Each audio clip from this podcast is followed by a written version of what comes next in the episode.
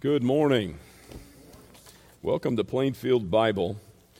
Before we dive into the very serious nature of studying God's Word, I'm going to do something I don't normally do. I bring up sport and athletics at, from the pulpit. I find that to be, um, oh, I don't know, it turns my stomach usually when guys do it, so I'm going to do that. But I, I do it to bring up a story uh, the, the man who, who uh, married my wife and I, Pastor Swanson, he was a big Kansas State fan. He grew up in Kansas. And um, uh, this was 30 years ago before Mindy and I were married. And uh, the Kansas State had lost the Big 12 championship.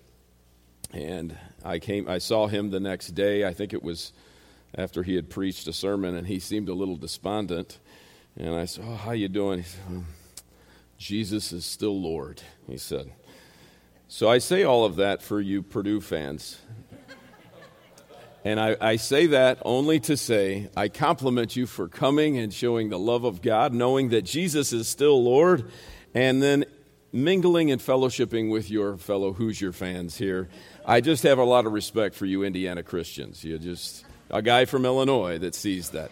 So, all of, all of that craziness aside, I don't normally like to do that, but and my son is here, a Boilermaker himself, this morning. So um, I had to say that. But before we dive into the Word of God again today, you know it is my habit. I do not want to handle this Word without, although we have spoken to the Lord many times this morning, I want to speak to Him on our behalf. As I open up the Word, I find that to be serious. So pray with me one more time. Heavenly Father, we love you. We praise your name, and we do take your Word seriously sports and things that we entertain ourselves with are secondary and they're not even close to being nearly as important as what you teach us from your word, what your Holy Spirit convicts us to do, the glories and the beautiful nature of the promises that you've given us, the things that you saved us from and for, and understanding um, our unworthiness of it all. We are in wonder of you. We praise your name, the Almighty God who took on flesh and dwelt among us. And as we think of the wonder of that, and we're, we're basking in the glow of what your word is going to say to us today, I pray that it makes an impact on us.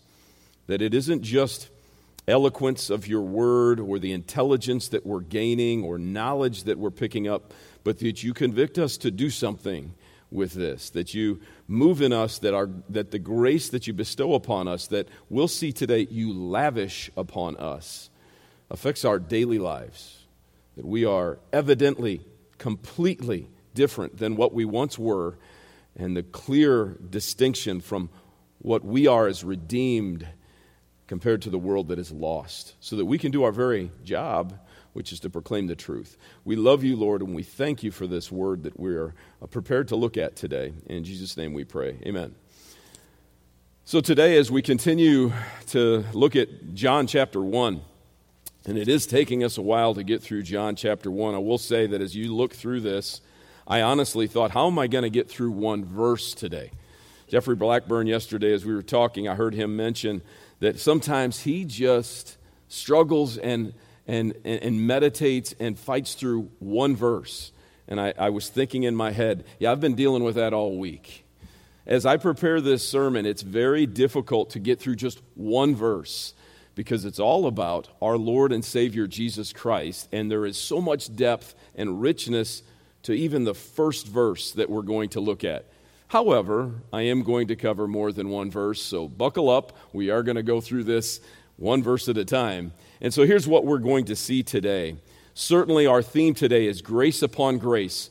Think of it this way grace to the maximum, grace to the perfect, grace to the eternal. And that's what we'll see today. But first, we cover with something that, that we honestly saw the opposite of in, in our number one, if you happen to be here. It's kind of fascinating as I was watching that, and I've, of course, seen the series, and I knew where we were going, but my preparation for the, the sermon today was based solely on the text, not on Sunday school, and yet you are going to hear so many of the same scriptures and reminders, promises, truths from God's Word based on the deity of Christ, who He is. And we'll see that one more time. We'll look very briefly at John the Baptist. Pastor has already covered that, but verse 15 16 and 17, grace and truth. Grace and truth, they're coupled together. They are intertwined. They are definitively both true and both grounded in the Word of God, which is truth. And then this idea of making Him known, where we get the terminology exegesis. So that's where we're going to head today. That's where we're going to be today. And before we get into our actual text, I'd like to make a connection from last week. We're going to see this twice today. So you will see this passage now, and I will bring it up again later to bring this all together. But this is in Ephesians chapter 1, verses 5 through 8. To give you kind of a context of this, what Peter is, or Paul is doing here, uh, what Paul is doing here is he is establishing for us uh, the idea of our position with Christ, but the position of Christ himself, who he really is, what he has done for us. I want you to think of this in light of what Peter says to us as we consider what Peter's words were. In, in 2 Peter 1, he says, His divine power, Jesus, Jesus Christ, divine power, has granted to us all things that pertain to life and godliness. That's through salvation. And as we talked about last week, being adopted, as we'll see here in Ephesians chapter 1 in just a moment, this divine power has granted everything we need to live out this life for, for Christ. And this is to his own glory and excellence. I'm, I'm talking about Peter's words now, inspired by the Holy Spirit. In verse 4 of that same passage, by which he has granted to us his precious and very great promises so that we can become partakers of the divine nature. The reason I mention that before we go into this text is you saw that misquoted in hour one today. That somehow this divine nature must mean that we're little gods. We are God. That we can be Jesus. That we are no different than Him. We're just doing it wrong if we're not quite in that same level of power or divinity as Christ. That is heresy. That is heresy. And although that wasn't part of my sermon, as I heard that, we need to have our hearts and our minds right with who we are and who God is. This is what happened to us if we're in Christ. Now, in Ephesians 1, it says this He, Jesus, predestined us for adoption to Himself. Adoption brought us into the family, so much of what Peter just said. As sons, through Jesus Christ, according to the purpose of His will. That's where we ended last week. This was what He did. This wasn't of yourself. You didn't have the will or the power or the desire in all truth to pursue the Lord. He pursued you. To the praise of his glorious grace, for his grace, because of his grace, and that grace gives him glory. We'll see this unpacked today. With which he has blessed us in the beloved. In him we have redemption through his blood, the forgiveness of our, our trespasses. This has paid the debt we think of this word in particular in, the, in, the, in this idea of redeemed in the Greek is you paid in full what was owed because your life was in debt. In other words, you owed everything that you couldn't pay, beyond what you could pay. And redeemed in the Greek term is you paid that price. He paid that price, rather, for our sins, something you could not pay. According to the riches of his grace, we see grace come back again, which he lavished upon us overflowing with grace in all wisdom and insight. He did that because of his glory, and we're going to see that today. So, as we think of last week and we bring that around to this week, this is our connector. This is what's going on. Who would have the capacity to do something like this? Who could predestine you, adopt you, pay for your sins, pursue you? His will would drive this. Who could do such a thing? Well, that's what we'll see in John chapter 1. So turn to John chapter 1 and let's take a look at this text. We'll read it all full through, 14 through 18, that I'll cover today, and then we'll go verse by verse. John chapter 1, 14 through 18. Who could accomplish such a feat? And I know I'm not spoiling any, anything for you. You know who this is. But God wants us to see this in His Word today. So, who could do this? Coming off of what we considered last week. Verse 14, if you're there by now, John 1 14. And the Word became flesh and dwelt among us, and we have seen his glory. Glory is of the only Son from the Father, full of grace and truth. John bore witness about him and cried out, This was he of whom I said, He who comes after me ranks before me, because he was before me. And from his fullness we have all received grace upon grace. For the law was given through Moses, grace and truth came through Jesus Christ. No one has ever seen God, the only God, who is at the Father's side. He has made him known. So, this is the text we're going to cover today. And this is the focus that we're going to have in this particular verse. I want you to notice something. I have highlighted, you can see why this verse is, is so hard to get through. Look at all of the things that I've highlighted. The Word became flesh. Christ, God incarnate, took on flesh. And then He dwelt among us. We'll see this very specifically, tabernacled with us. And we have seen His glory. His glory was revealed through His life, His miracles, His fulfillment of prophecy, his resurrection, but even at the Mount of Transfiguration, and then this only Son or only begotten Son, which we also heard spoken of earlier today. Look at all that's built into one verse. If you think, how can you struggle through one verse? Because God's Word begins to define this for us. And as we seek and look through His Word and it begins to defend these points, it's very rich and it's very clean.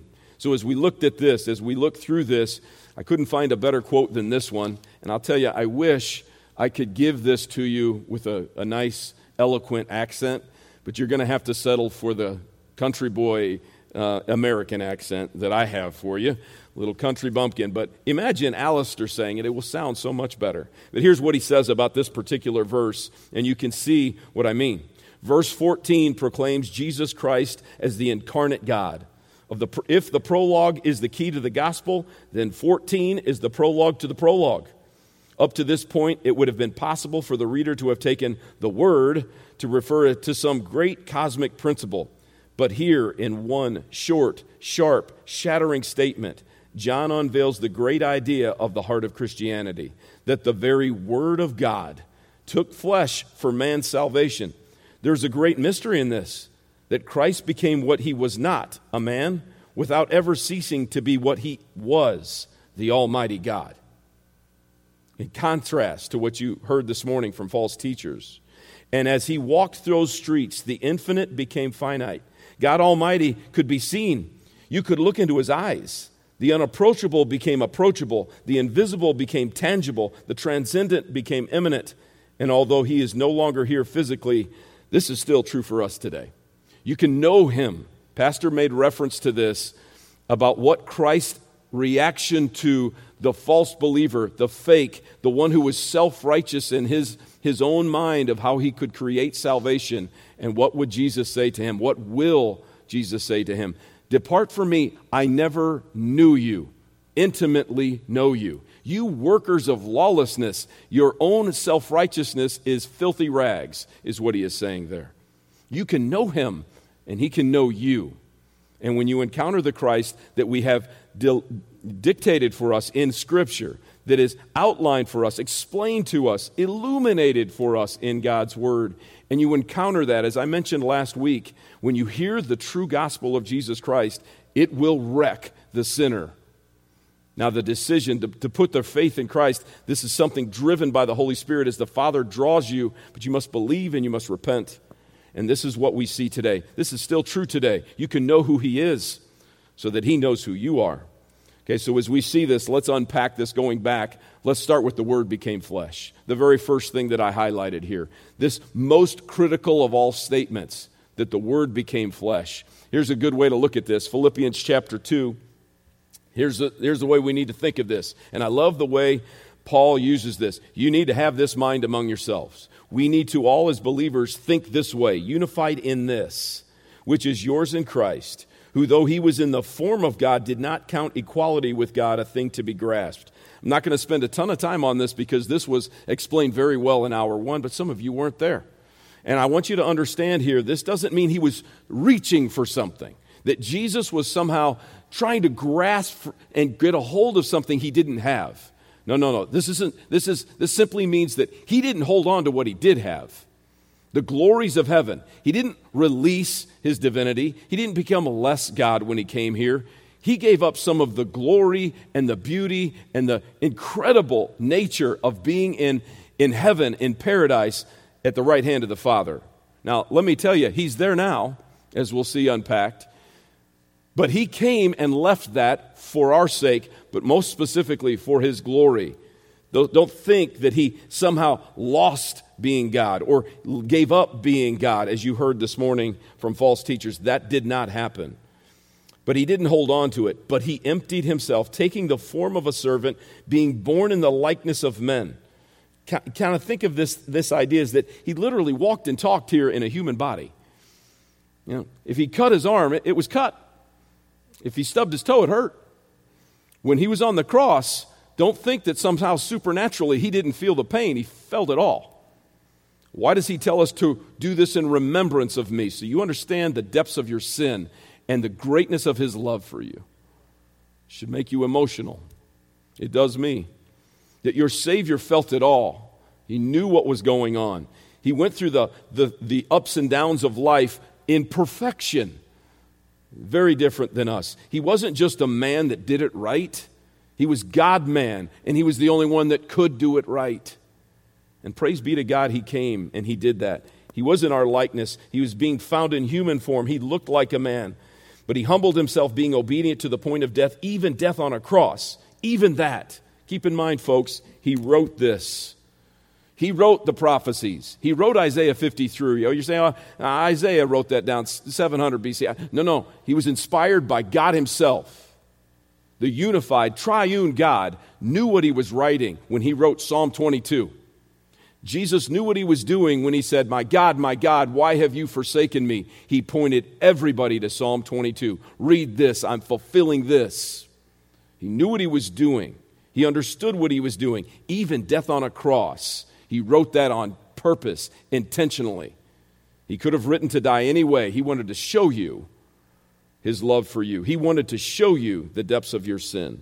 He wanted to show you the greatness of his grace. Therefore, God has exalted him and bestowed on him the name that is above every name, so that at the name of Jesus every knee should bow in heaven and on earth and under earth, and every tongue confess that Jesus Christ is Lord, to the glory of God the Father. This will be an overriding theme today in this sermon to the glory of God the Father. For His glory, the truth infused with grace that's delivered in the gospel is for His glory.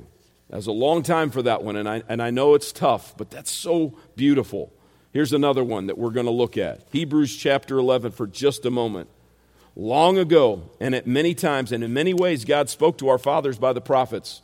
How we see God revealed in the Old Testament. We don't unhitch from it. We see Christophanies, we see prophecies, we see symbolism. But in these last days, he has spoken to us by his Son, whom he appointed the heir of all things, through whom also he created the world. Have, have we seen that unpacked in the last several weeks? He is the radiance of the glory of God, the exact imprint. Huh. This is the same Greek language they use to talk about a, a carbon copy, a perfect copy of a coin. It's an exact imprint. They use this word to talk about etching into, into steel permanently, that that's the exact imprint. This is perfectly the same.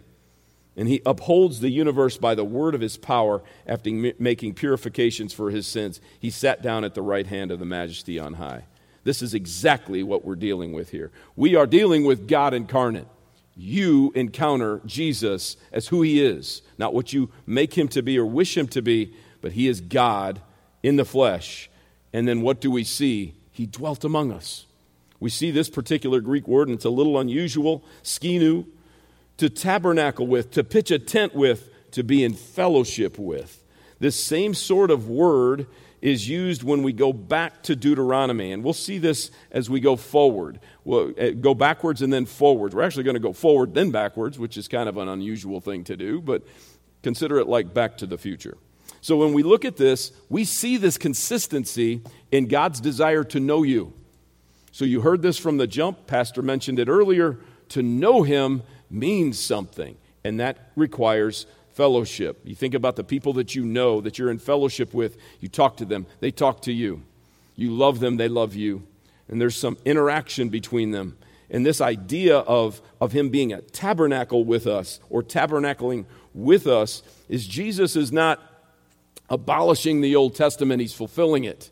He's a perfect fulfillment of the tabernacle. He's a perfect fulfillment of the temple, which remember, he spoke to the Pharisees and they didn't understand. If you tear down this temple, three days later, I'll rise it up again. They, they had no idea what he was talking about. But he's now the temple. We know ultimately in the eternal state, there'll be no temple, there'll be no need for it. God himself, Jesus Christ, will be the light and the temple. There will be no need for it. So we see the ultimate understanding of this. But the idea of fellowship, this, this skino idea, we see in Revelation. So you see going forward before we go back, the idea of dwelling amongst us. In Revelation 7, I think this is so beautiful, the heart of the Lord. During the tribulation period, there will be people who come to know the Lord, and they will have a very difficult time being a Christian during that terrible, terrible seven years. And that last three and a half, Christ himself says this will be the worst time in human history. But he still has a heart for the souls of mankind. That anyone who calls on the name of the Lord, Joel chapter 2, will be saved as they see this. And some will, but they will, many of them die. The context of Revelation 7 are the martyrs of this tribulation period. Notice when they're in the presence of the Lord. Look at this. Therefore, they are before the throne of God and serve him day and night in his temple. These are these martyred, these souls of those who have, were slain for the name of Christ during the tribulation. And he who sits on the throne will shelter them with his, back to that same word, skino, tabernacle, presence. He'll shelter them. He'll be with them. He'll have fellowship with them. They'll be in the presence of the Lord. Notice what Paul tells us to be absent from the body is to be present with the Lord. Paul struggled with the concept of being here and doing the work of the Lord, knowing what was coming was so much greater. For me to live as Christ, but to die as gain. And Paul had an understanding of that maybe greater than most because he was able to, he was privy to that. He was able to, to see that. Revelation 21, near the end, this of course in, involves us and we think of this, this is just on the cusp of the new heaven and the new earth. That's the chapter of Revelation 21. I heard a loud voice from the throne saying, Behold, the dwelling place of God is with man. He will dwell with them, be with us, and they will be his people, and God himself will, will, will be with them as their God. You see, this is the goal, is that we could be in his presence. And we can't get past these passages without understanding without Jesus, this isn't possible. It's not possible. And what do you mean by that? Well, I want you to turn to Exodus chapter 33. Exodus chapter 33. I want you to see how beautiful this is, and we're going to look at Exodus twice today. We're going to go to Exodus in two different occasions, same chapter, actually. But we go to Exodus chapter 33, and I've got a marker there, so I got there faster. I'll give you a second. Exodus 33 we see that God wanted to do this in the past and did do this in part in the past. In Exodus 33, we see a conver- well, it kind of a insight into the relationship Moses had with God. And the people were observing this. I want you to note when we read this, the people's reaction. Okay, so this is what it says.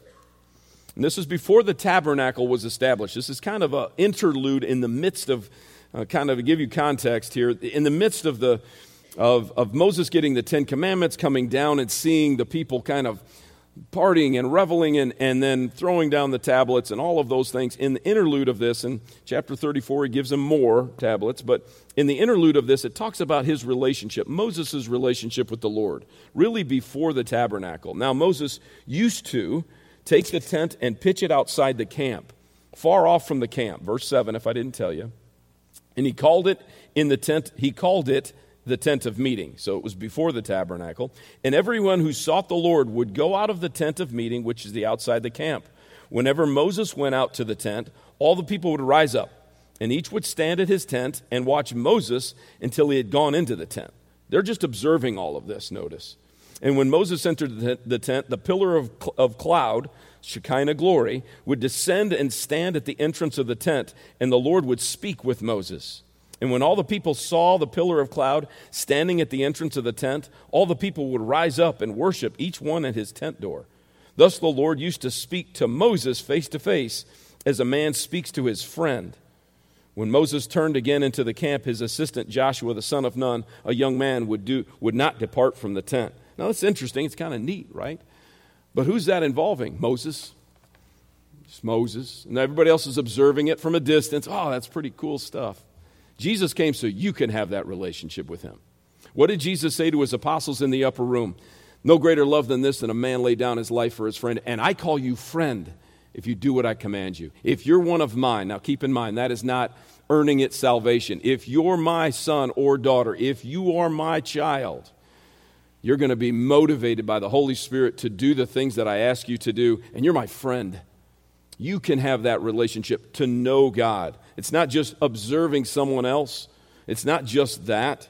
We look at Deuteronomy 34, very, very next page, uh, depending on your Bible, 34:10. Notice it says this about Moses There's not risen a prophet since Israel like Moses, whom the Lord knew face to face.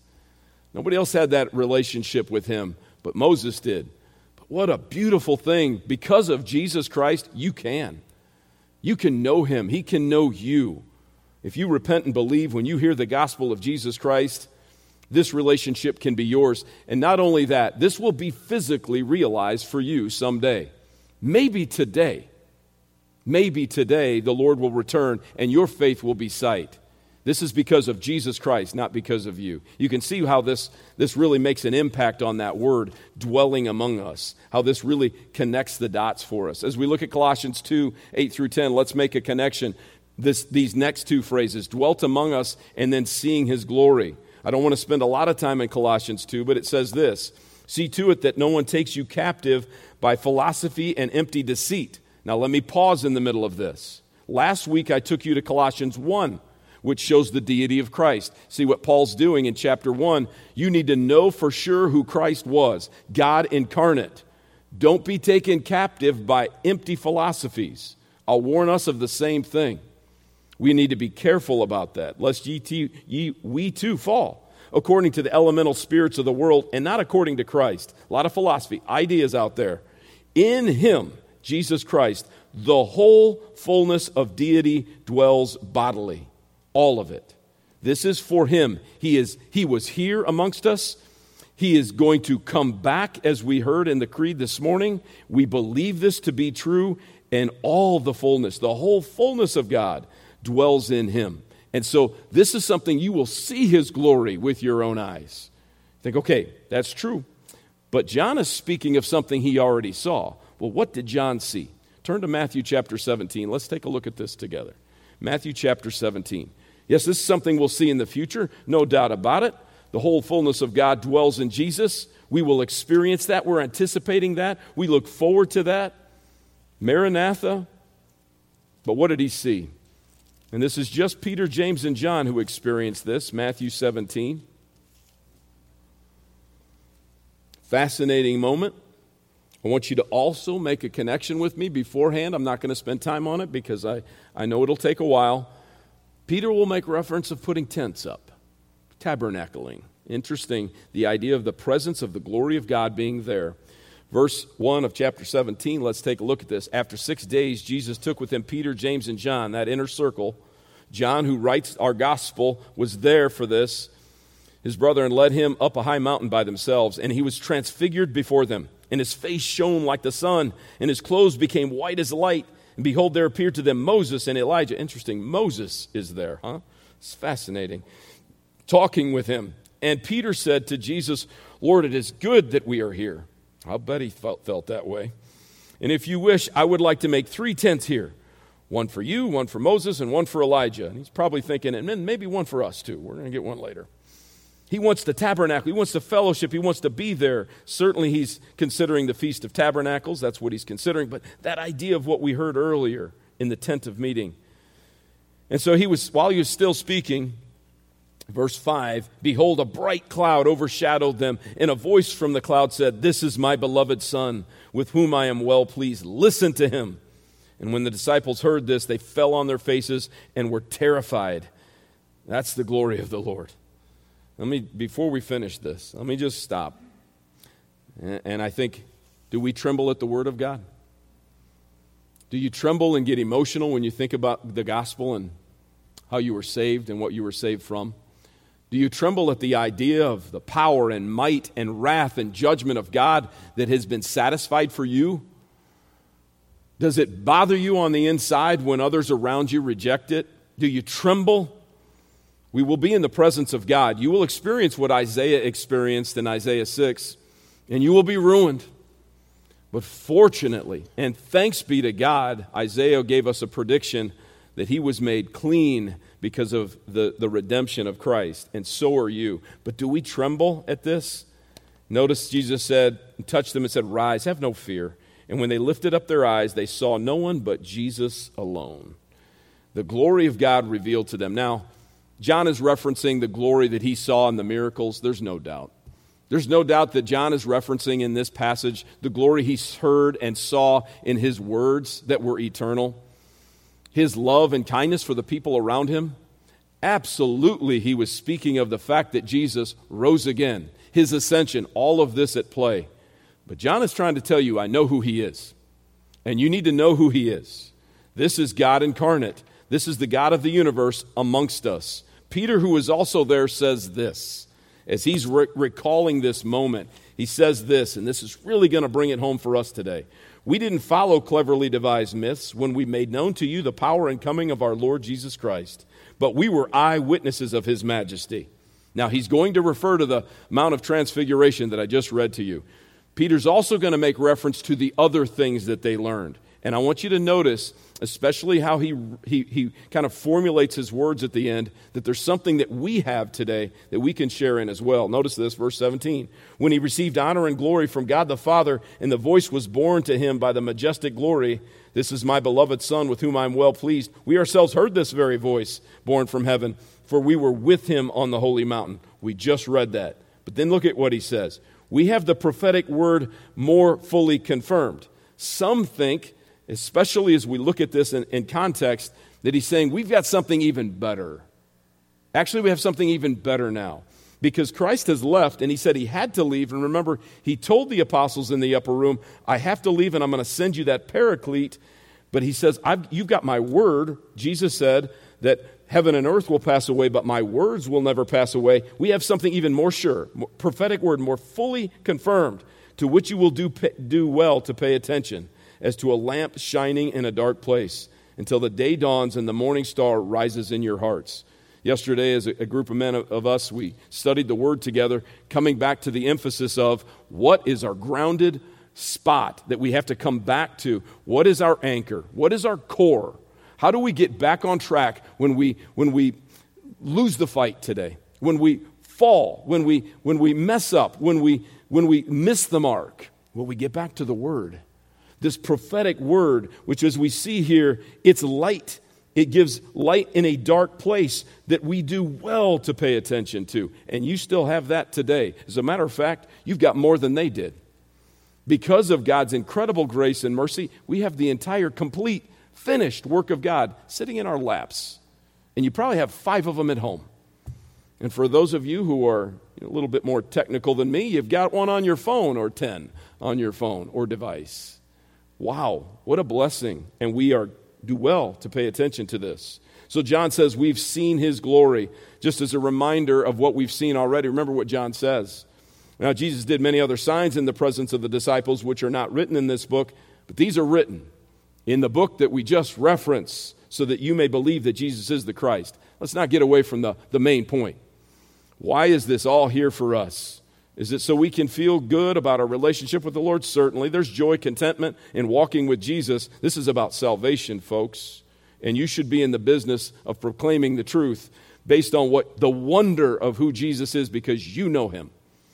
Let's never forget what Jesus told the, uh, the demoniac after being cured from a legion of demons. He wanted to go with Jesus, be with him, be in his presence. Just as we think we're, we're waiting for the Lord. But he said, No, no. You go home and tell your friends how much the Lord has done for you. This is, your plot. this is our plot in life. This is our, our driving force in life. This is what we're here to do to make known what we know about Jesus in relationship with Him so that others can believe. We use God's word, we use our testimony, what God has done to us, that, that by believing they may have life in His name. That's what we're about. That's what we should be about. See, this is a great verse. And then finally, here we see only begotten. I heard this mentioned this morning. This monogenes, singular uniqueness, this is what this means. Beloved like no other. It does not connote origin or birth or somehow creation, as some would say, but rather unique prominence. prominence. The same word is used when we think of Abraham and Isaac. Isaac was not his firstborn, Isaac wasn't, wasn't the only son he had, but he is, they use the same term there in Hebrews to talk about Isaac's relationship with Abraham. He was the chosen one. We have a very similar situation with Jacob and Esau. Esau is the older, Jacob is the one that was chosen to have the line go through him. This doesn't have anything to do with truly with a birth or with a birth order or somehow creation. We've already established he's equal with the Father. That's not what this means. Only begotten is a, is a sign of respect, position. And John uses it. This is the first, this is the first of four times that John uses this of Jesus Christ within the same wording, he talks about the deity of Christ. So let's not ever try to take a single phrase out of the passage and say, oh, this means this, when it clearly does not. So it doesn't mean anything with regards to creation. Jesus Christ was not created, He's the creator. So let us not forget that. The next section here is full of grace and truth. John 8 58 Jesus says this of himself, and we're not going to have a lot of time, but if you happen to go there while I kind of prep this, go to Exodus. I told you we'd come here again. Go to Exodus 33 again. Maybe you kept your finger there knowing we're going to go back there. Jesus says of himself, this is one of these I am statements that we're going to cover in the next several weeks. Truly I say to you, before Abraham was, he clearly states, I am. As Pastor mentioned earlier, we know what this meant to the Jews. They intended to stone him for this because he was making himself out to be God. He definitively was, and he did this over and over and over again. But I, the reason I go back to this Exodus 33 is because it's such a beautiful language here that God uses of himself when we look at this. As we think of this interaction between he and Moses, once again, I want you to make, of, make think of this as yourself. You have this the delight and the joy of being in relationship with Christ now, if you're in Christ. 34 at 33:18 and then we'll go to 34. So 33:18 a little further from where we were. Moses said, "Please show me your glory." And God said, "I will make all my goodness pass before you and will pro- proclaim before you the name of the Lord, and I will be gracious to whom I will be gracious. I will show mercy on whom I will show mercy." But he said, "You cannot see my face, for man shall not see me and live." We will see Jesus face to face. This is what Christ gave to us. But notice, grace is in here. My gracious mercy. Incredible. Skip ahead here, verse 5 of 34.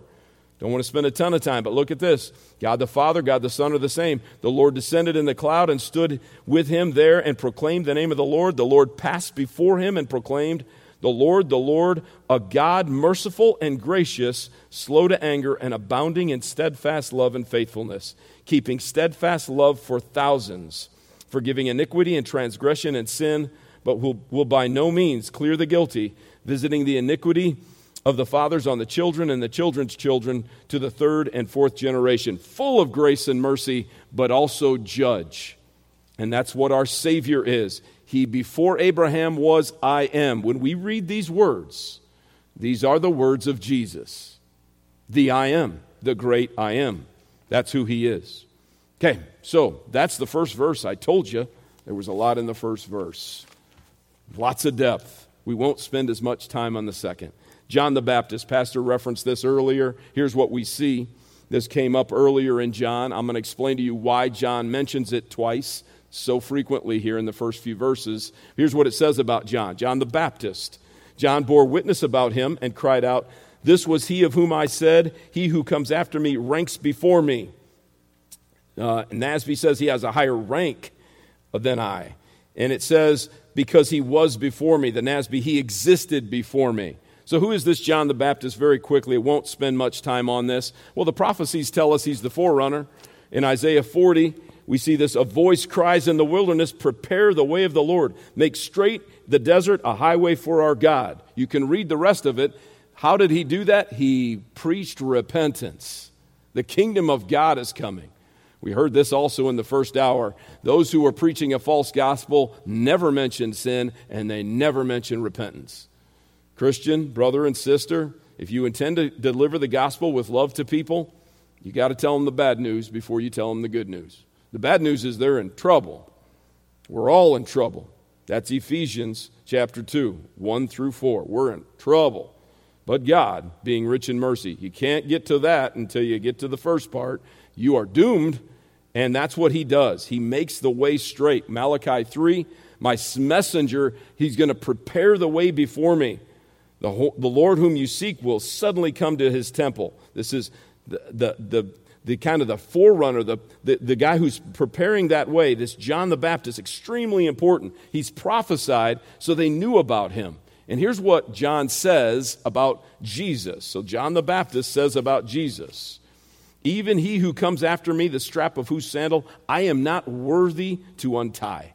He is greater than me. As John mentioned, he's greater than I am. His own words in verse 27 and 30 This is of whom I said, After me comes a man who ranks before me, because he was before me.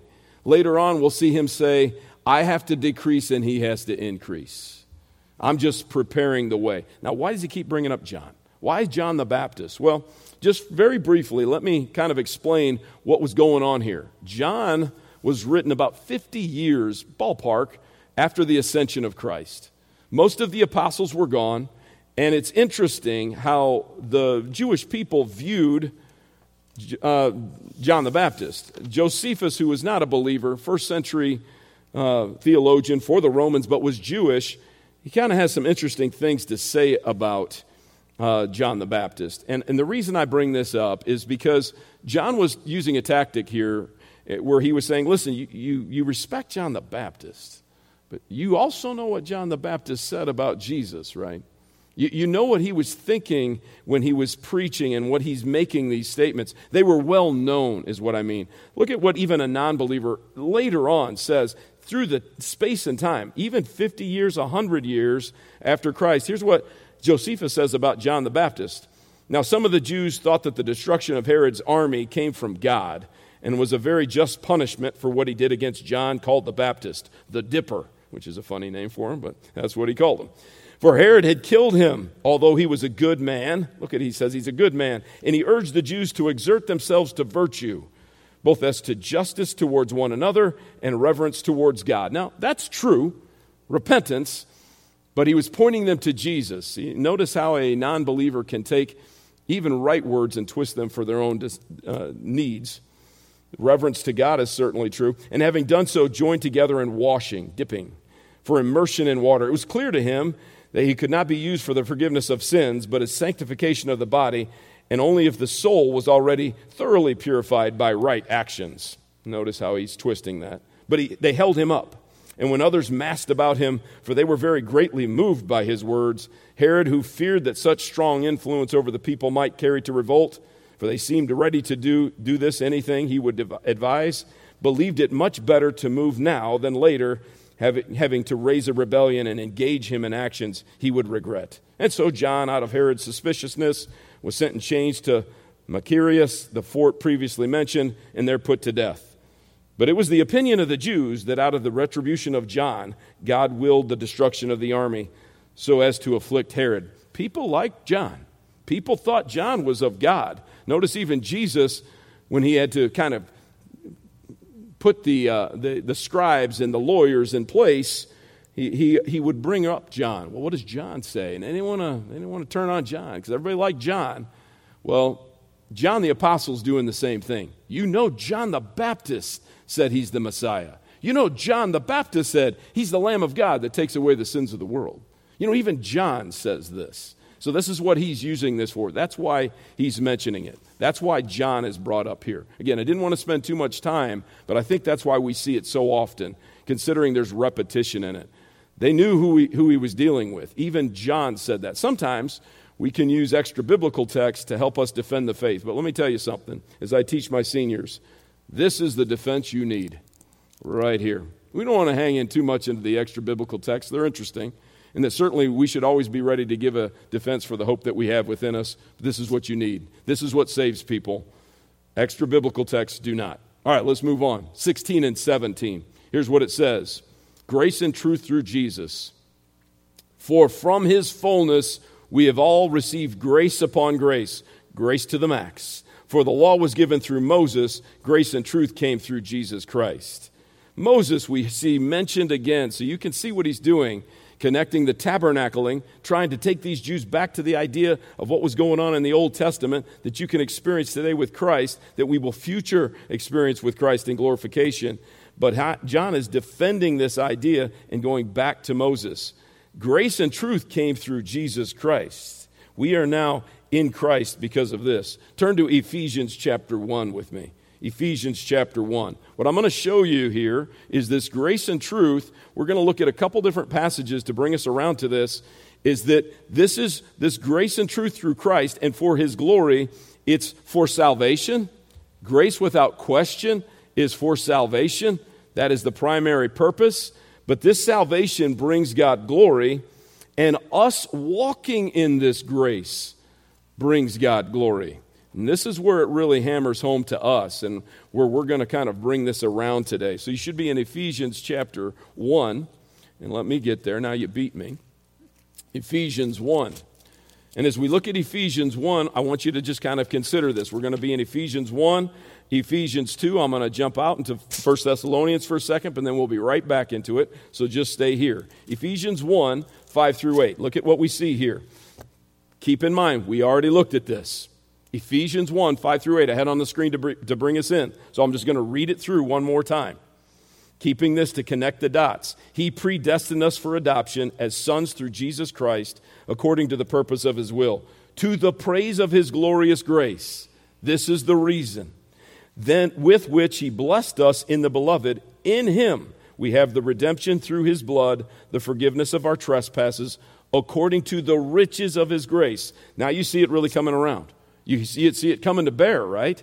Grace twice, grace and truth built into this. His glory built into this, verse 8, which he lavished upon us in all wisdom and insight. Incredible. In verse 9, making known to us the mystery of his will according to his purpose, which he set forth in Christ. The mystery of his will is no longer a mystery. It's there for us. There's no deception, there's no confusion with the Lord. It's right there for us. We're not, we're not worried about have we gotten this right? The gospel is clear in the word. Skip to chapter 2 very quickly. Let's just take a look at verse 7 very quickly. So we so the purpose is salvation right off the bat. He lavished this upon us.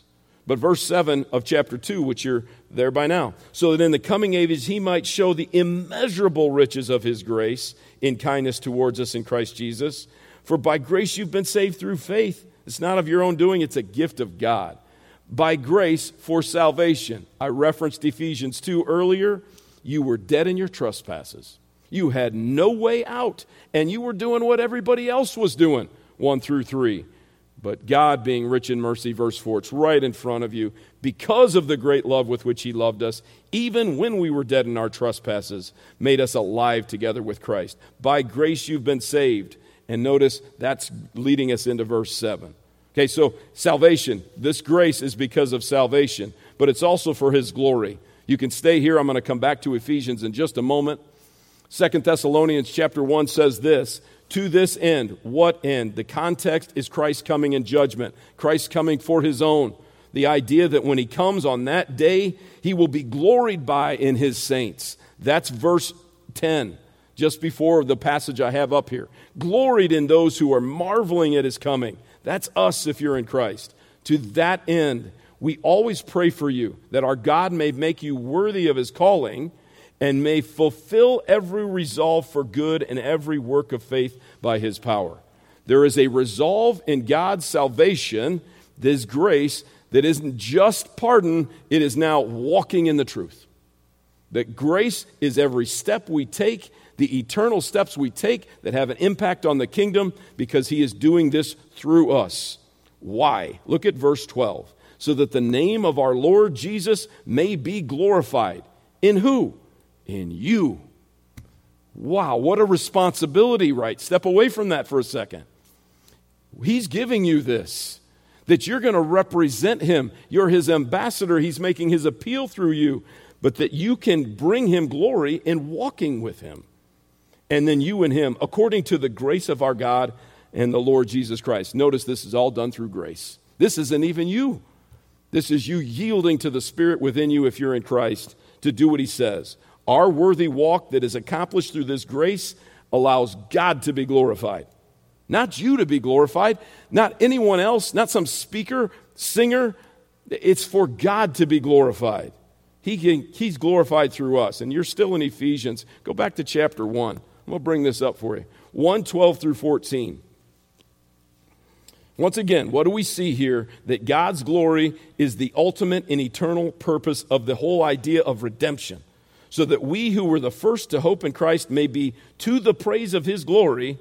In him you also, when you heard the word of truth, the gospel of your salvation, and believed in him, you were sealed with the promise of the Holy Spirit. And this is, notice, for his glory, who is the guarantee of our inheritance until we acquire possession of it, to the praise of his glory.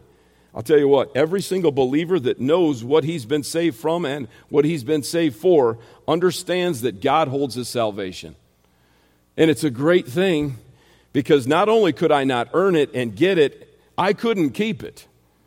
As a matter of fact, if it were up to me, I'd have lost it 17 times today already. I drove a long way to get here. I'll let you fill in the blanks. But that's not how it works to the praise of his glory, he holds on to it. The Holy Spirit is your guarantee and seal. Man, what a great way to live as Christians. Nowhere in God's word does it say you're going to get wealthy and successful, and where, where, it says that everything you want, everything in your fleshly heart that you desire, will you get. But here's what the Bible does, does definitively preach you will have contentment and peace walking with Jesus in the middle of his will. And this could be in the middle of the flames, and yet that's what you're promised because he holds you, and he holds you for his purpose to the praise of his glory. Beautiful. And let's finish this up. Make him known. You already know. You could finish this sermon for me. You know what I'm going to do with this making him known. God made him known. We're to make him known. You know where I'm going. But here's what the passage says No one has ever seen God. The only God who is at the Father's side, he has made him known. I like the NASB here. Some of you have that in your, in your lap. The only begotten. God who is in the bosom of the Father. There is an extreme intimacy here. They are right in the middle of each other. They are right there. There is an intimacy here that is, is really given in the words the only one, God Himself, equal, the exact imprint as we saw earlier today. The exact imprint. As we go forward, Hebrews 1, the author of Hebrews, I'm going to show you the author of Hebrews, whoever that might be, all of these are God, Peter and then Paul, all having the same sentiment. There's a commonality to what they're writing. Notice what, what the author of Hebrews says. This is Hebrews 1, then I'll skip to 12. He is the radiance of the glory of God and the exact imprint of his nature and he upholds the universe by the word of his power. After making purification for sin, he sat down at the right hand of the majesty on high. We read this earlier, but look at as we go forward, chapter 12, and here's what it says Looking to Jesus, the founder and perfecter of our faith, who for the joy that was set before him endured the cross, despised the shame, and is seated at the right hand of the throne of God. Both of these, right hand of the majesty, right hand of God, equal sitting. This is what he had, remember. And he didn't hold on to it for us and for his glory because of his mercy and his grace. He never lost it, and he is properly sitting there now. The author of Hebrews understands that. And he was writing this and was compelled to write this because of the false claims that, that the author of Hebrews is attacking that somehow God is equal to angels or they're equal to him. There's nothing equal to our Savior, God incarnate, the Almighty, the great I am. Peter says the same thing who has gone into heaven and is at the right hand of God, with angels, authorities, and powers have been subjected to him. He's no equal to him. Peter says it. Paul says it in Ephesians 1. Notice this. In verse 19, I've got 20 up there. This immeasurable greatness of his power to us who believe according to the work of his great might, that's verse 19, that he worked in Christ when he raised him from the dead and seated him at the right hand in the heavenly places. We know where he's at, we know who he is. This is who you serve. And I'm going to bring this right back to this. This is who you're supposed to know and who's supposed to know you. So the term exegesis comes from this to make him known. We see this. Uh, this particular Greek word is a word that represents that whole phrase, made him known. All that Jesus said, did, accomplished, lived out explains, interprets, defines, and enlightens what God the Father does and is. Uh, some of you ask, How, why do you use so much Scripture? That's why. Because that's what explains it. How would I know what this means if God doesn't tell me what it means? How could I possibly understand any of it if I didn't have the full context of it? Just imagine. You've seen people do this, taking verses out of context and using them for their own purposes. We know we don't do that. Exegesis is a critical explanation and interpretation of a text, especially Scripture. This is the process of discovering the original and intended meaning of a passage of Scripture. And we see this throughout the Scriptures. Jesus did it. Look at what he does within, on the road to Emmaus. We know this well, but look at what he does. Even Jesus did this, who is the Word. He says this He said to them, O foolish ones, and slow of heart to believe in all the prophets have spoken. Was it not necessary that the Christ should suffer these things and enter into his glory? And look at what he does. He doesn't just talk, he tells them, This is in the Old Testament. Beginning with Moses and all the prophets, he interpreted to them in all the scriptures the things concerning himself. Jesus used scripture to explain scripture.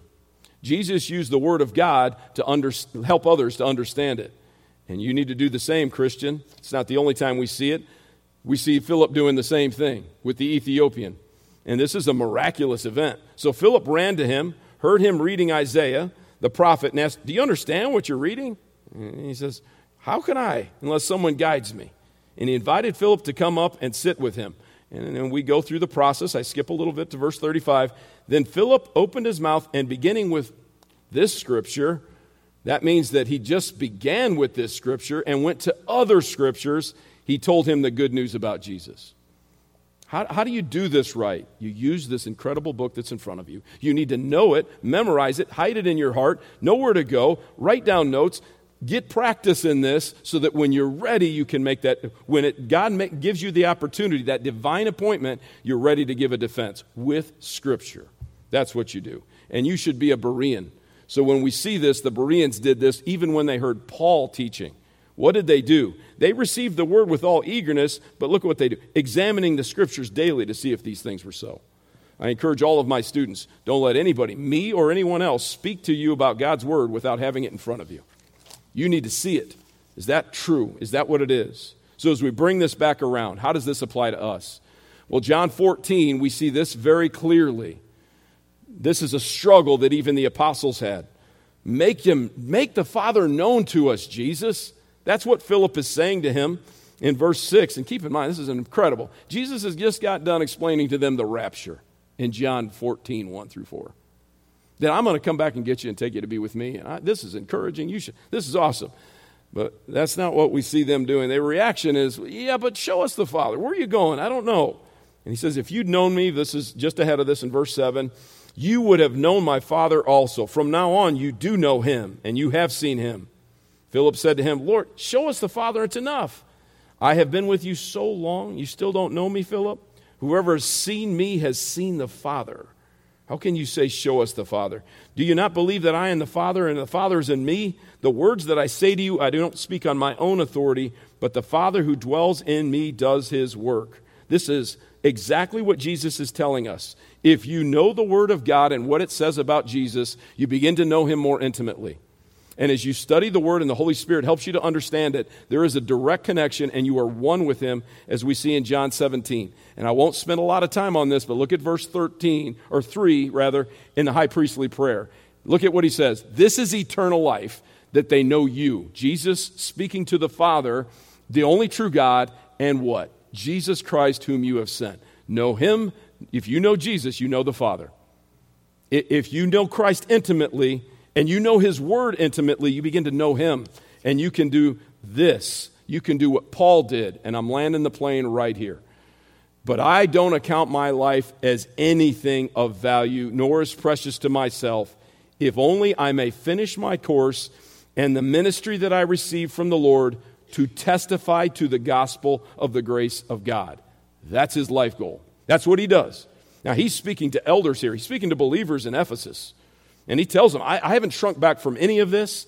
I haven't held this back from you. That I am teaching in public, he says. This is earlier in the passage in verse 20. And that I tr- preach repentance and grace. But this is what I am about. I make it known. He says it similarly here. I decided to know nothing among you except what? Jesus Christ and Him crucified. I know Him, and He knows me. And this is what He told me to tell you. You need salvation in His name. Indeed, I count everything as loss because of the surpassing worth of what? Knowing Christ Jesus my Lord. For this sake I have suffered the loss of all things and count them as rubbish, So, Christian, I'm going to challenge you here. You have to have the same definitive job Paul, Peter, John had. Make him known. The Father's made the Son known to you, and you know He is God incarnate, and He is the only answer for the sins of mankind. He is the only name given among men by which we must be saved. It's just Jesus, the way, the truth, and the life. No one comes to the Father but by Him. What an incredible job you have. Let's pray. Heavenly Father, we love you. We thank you for the time that you've given us in the Word. As long as it can be, we know this is such good text, such a great challenge from John for us today, that we see the consistency in Scripture. I pray that you'll motivate us, challenge us. A, number one, that we understand our sin, that we're sinners that need a Savior. For any in here who have not put their faith in your Son, that today is the day that they repent and believe. And we know that if you draw someone to yourself, if they call on your name, you promise to save them. But for those of us who do know you, that we make you known to everyone around us through the, what we do, walking in grace in every step, and proclaiming the absolute, clean, unadulterated truth of the gospel, untainted by man, clearly from your word. We love you and we thank you for what you've given us. In Jesus' name we pray. Amen.